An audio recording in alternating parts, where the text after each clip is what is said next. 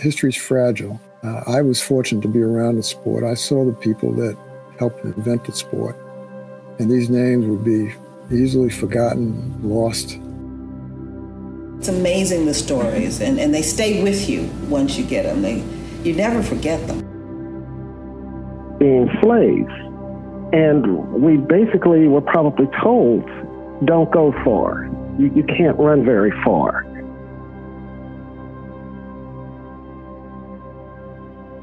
You're listening to the third episode of a four part series of audio content that coincides with the 1 Million Miles for Justice virtual event.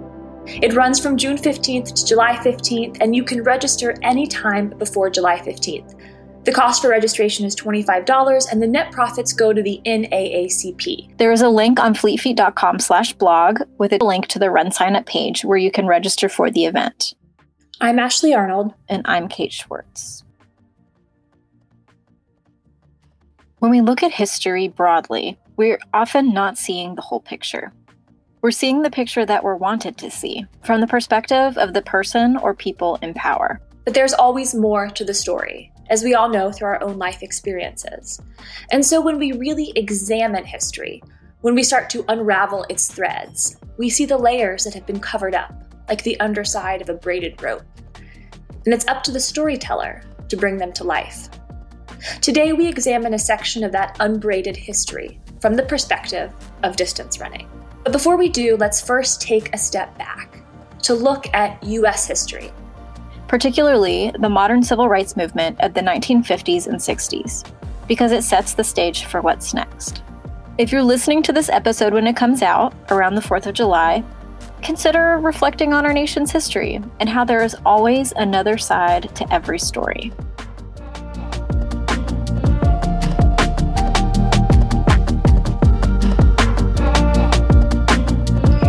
You start by telling us your name and what you do? Faith Morris. I am the Chief Marketing and External Affairs Officer at the National Civil Rights Museum. The museum is dedicated to telling the story of the civil rights movement. We certainly chronicle all of what the movement was about, and we maintain Dr. King's legacy and what he meant and what he got done through the movement. But it also talks about the thousands of men and women who risked their lives, some lost their lives in trying to fight for freedom and justice in this country. Um, so it's a transformational experience. It's one that when when when our visitors come through, they they, they say that they've been changed, that they they in some instances learn things that they didn't know. In some instances, they have found someone that they know, a relative or themselves, or um, that were part of the movement, and their stories are told. So, so that's what we're about. We we are about um, being a catalyst for positive social change. And, and we are a site for protest, and we're a site where people come to have difficult conversations and understand race and bias, understand, you know, what it means to be in this country and how the civil rights movement has really impacted the world. So once you get out of your car, you actually begin the National Civil Rights Museum experience. And a big part of that experience is knowing that you're on the grounds of the Lorraine Motel. The Lorraine is where Dr. King was assassinated. His his last days in Memphis were at the Lorraine. Um, so you walk onto the museum campus and you see um, the outside of what was the Lorraine Motel. Even the, the cars in the parking lot right under the balcony are still there. Um, and then you see the reef, and it's in front of 306. And that's where Dr. King was standing when he was assassinated. So many of our visitors come, one, to see the museum, but two, to absolutely be on the um, on the, the, the space, be where Dr. King spent time here, um, trying to help the sanitation workers, working through poverty. When you come to our door, then you see that you're stepping inside of a museum. And there is so much about this rich history that people don't even realize. People are very surprised how young Dr. King was when he, you know, started. He was 39 when he was assassinated. And he had done an awful lot by 39. And, and how much of the movement he really was involved in. To see Congressman John Lewis, who was um, a young man who was in, you know, a college student um, with SNCC, a leader in SNCC, where these were, were students that were activists and working alongside the SCLC and sometimes in opposition to it because they were a little more radical. They felt that they needed to be um, more vocal, more active, uh, more deliberate. But John Lewis is in so many of our exhibits. You have Bayard Rustin, who uh, was gay, openly gay, and in an interracial relationship. But he was the mastermind behind the March on Washington. Uh, and because of the times, you know, he really couldn't be out front. Everybody, you know, says that Rosa Parks gave up, you know, wouldn't give up her seat. Well, she didn't. But there were, were people before her that didn't give up their seats, women that didn't give up their seats. But Rosa Parks was chosen to really make the statement um, because of her position, her standing with the NAACP. And, you know, they felt that because of her positioning that, um, that it would resonate So there are all kinds of really great stories. So it's just, just instance after instance after instance of of the lives and the stories of folks that just did what they needed to do one to to have a better life and a life for their families and their communities and what they risked to get it done. It, it's amazing. It's amazing the stories and, and they stay with you once you get them you never forget them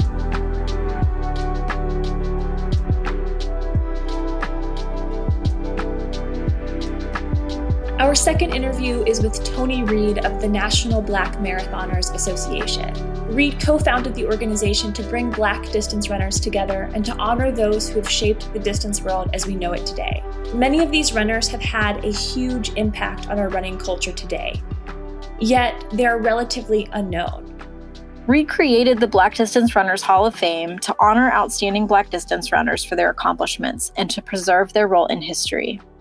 These stories, too, are ones you will never forget. Okay, my name is Tony Reed, and I am the co founder and executive director of the National Black Marathoners Association. When we talk to African Americans, or for a lot of people about African Americans running distance, one of the things that I always used to hear is, well, black people don't run distance. Black Americans don't run distance. We do sprints. I kind of envision African Americans being slaves. And we basically were probably told, don't go far. You, you can't run very far. And for some reason, I guess this may have gotten embedded in people's minds that black blacks don't run far. Mm. It's a limitation that other people are placing on us, and sometimes, sometimes we place it on ourselves when we say African Americans don't run distance. Uh, so I want to kind of remove that and say that we're free to run anywhere and everywhere and not be mentally held back by the distance. And sometimes I feel that we may be mentally trapping ourselves and limiting ourselves by not expanding more and moving outside of our comfort zones. I said, I, when I first started running, of course, the internet didn't exist. So the main way you could find out about how to go about running marathons was by reading books. So one of the books I read was A Complete Marathoner by Joe Henderson, who was also, I believe, an editor at Runner's World. In his book, uh, he started each chapter with a picture of a runner and a quote on the opposing page. And on one page, he had a picture of a white runner, and then he had a quote from Ted Corbett. At the beginning of another chapter, he had a picture of a black runner and a quote from Ted Corbett. So by the time I got to the second quote from Ted Corbett, I didn't know if Ted Corbett was white or if he was black. The second time where he appeared, the whole chapter was about the course measurement technique. And in that entire chapter, they never mentioned Ted Corbett's name. You go to the back of the book, in small print, is where they finally acknowledge Ted Corbett's contribution to the course measurement method. Reed first read this book in the early 1980s, and he didn't know anything about Ted Corbett's accomplishments until 2013, even though Ted Corbett was one of the major contributors to the course measurement system that we use in running today. It was a result of learning about Ted Corbett and also about Marilyn Bevans, who placed second at the 1977 Boston Marathon, that he decided they needed to do something about it. And that's when he started the Black Distance Running Hall of Fame to shed light on the accomplishments of African American distance runners. Reed himself had become motivated to run after learning about Dick Gregory, and he wanted to provide that motivation to other Black distance runners as well. Reed stresses that many young Black runners don't have role models or opportunities to help them advance in the sport. Much of Reed's vision for the National Black Marathoners Association and the Black Distance Running Hall of Fame centers around the promotion of role models to Black runners who show interest and promise in distance running. They also offer scholarships to help these young runners pursue their dreams. He created a space where Black runners could come together to support one another and find inspiration, motivation, and friendship. And that's something Reed didn't have as a young runner. He says he didn't know a single other black runner for years when he first started running marathons. Along with Ted Corbett, Gary Corbett, his son, was inducted into the National Black Distance Running Hall of Fame in 2019. In a press release announcing his induction, Reed wrote, Gary Corbett is the Carter G. Woodson of African American distance running history. Without Gary's knowledge and support, there may not be a National Black Distance Running Hall of Fame. He produced the African American long distance and middle distance running history timeline from 1880 to 1979. This compilation is the first of its kind and is the Hall of Fame's foundation.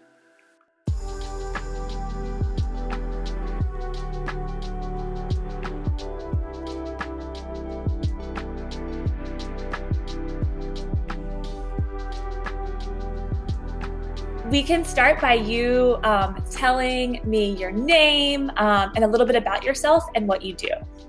Okay. Uh, I'm Gary Corbett. I uh, live in Jacksonville, Florida. I recently celebrated my 44th wedding anniversary. Uh, I've been uh, retired nine years uh, from a broadcasting research career.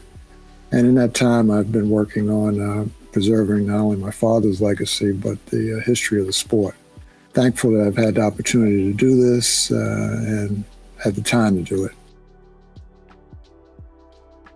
Why do this at all, though? For Gary, it started with a desire to share stories about his father, go back into the archives of his childhood, and make sure that he was remembered for his exceptional work. Well, as a child, I, I kept up with his training diaries. I used to read those religiously. So it was good to, to see those again after after so many years. Uh, but he was far from being the first African great African American long distance runner. So I wanted to demonstrate that and document that. So that was one of the key motivations uh, to do it. But the African American side of the sport had, had not been really properly researched, and still there's still a lot more to be done. So that uh, also became a motivating factor. But just to, to, to demonstrate the, the great history going back to 1880. So I, I and I stopped in 1979, so there's still a lot more to be done. I hope my work will inspire others. Uh, I'm looking at starting a foundation that would grow uh, running history scholars to uh, study the sport more uh, and African American side of the sport. Pam Cooper uh, wrote a book called American Marathon, and she did a great job in studying African American distance runners. And I asked her how much did she uh, capture. She said she got only about 50 percent. Uh, when I did the timeline, I, I, maybe added another 15 to 20 percent. I still think there's another 25 to 30 percent out there to be researched. So, got to get more people involved to uh, study the sport. And uh, I, I've got enough just working on my father's legacy, so I have to be careful. I prioritize my time.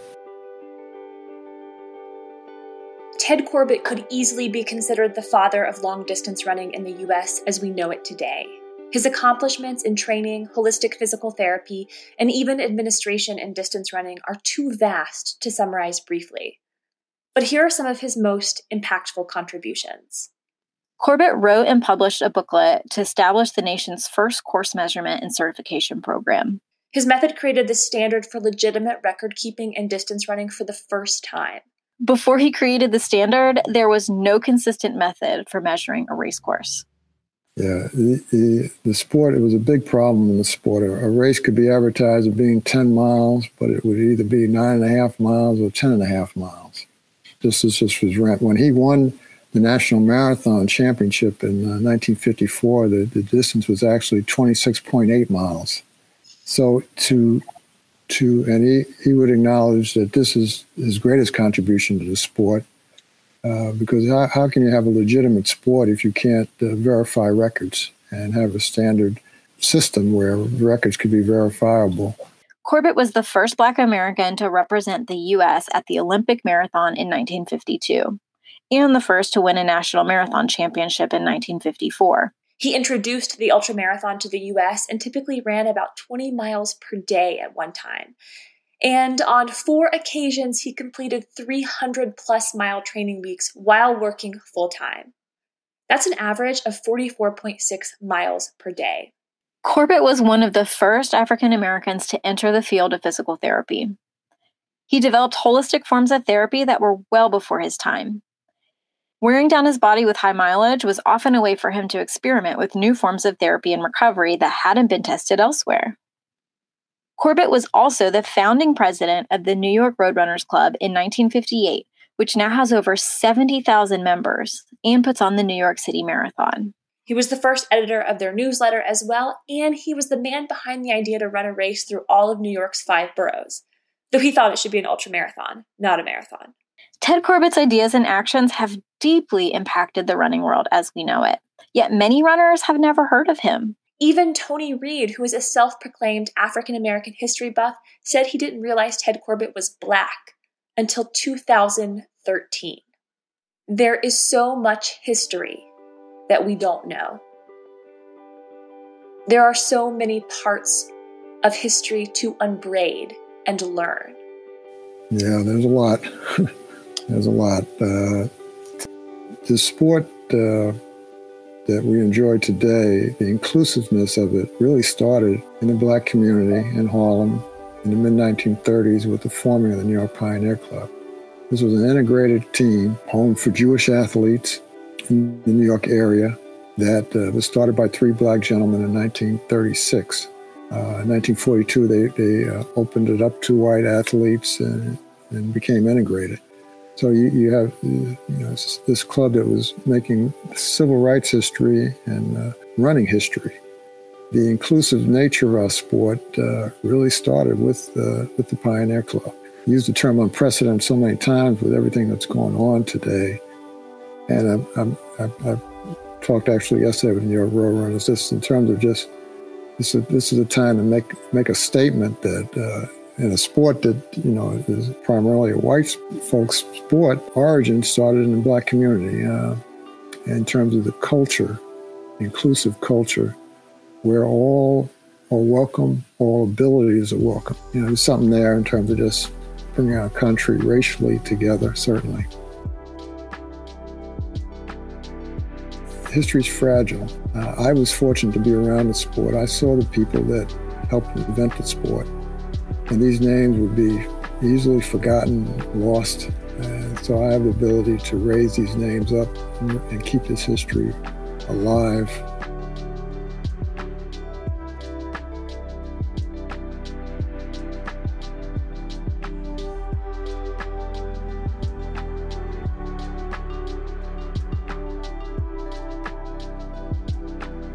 When we learn more about the contributions of the people that we never saw.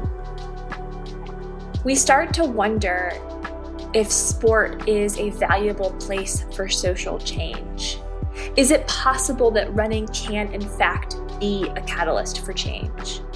Can the miles that we're putting in right now help us to shape a better future if we keep uncovering those stories? Thanks everyone for listening. As a reminder, there's still time to register for the 1 Million Miles for Justice event between now and July 15th, 2020. You can join wherever you are, and it's an excellent way to support the cause for racial justice and work on your own fitness goals at the same time. The cost to sign up is $25, and the net profits go to support the NAACP. Thanks again, and we hope you'll join us. And finally, before you go, we encourage you to visit tedcorbett.com. Check out the National Civil Rights Museum online. They're reopening with social distancing measurements in place this week. And be sure to look up the Black Marathoners Association to learn more and get involved in their programming. To make it easy, you can visit fleetfeet.com backslash blog for a full transcript of this episode, as well as a link to the websites we listed next week. Thank you all and have a great weekend.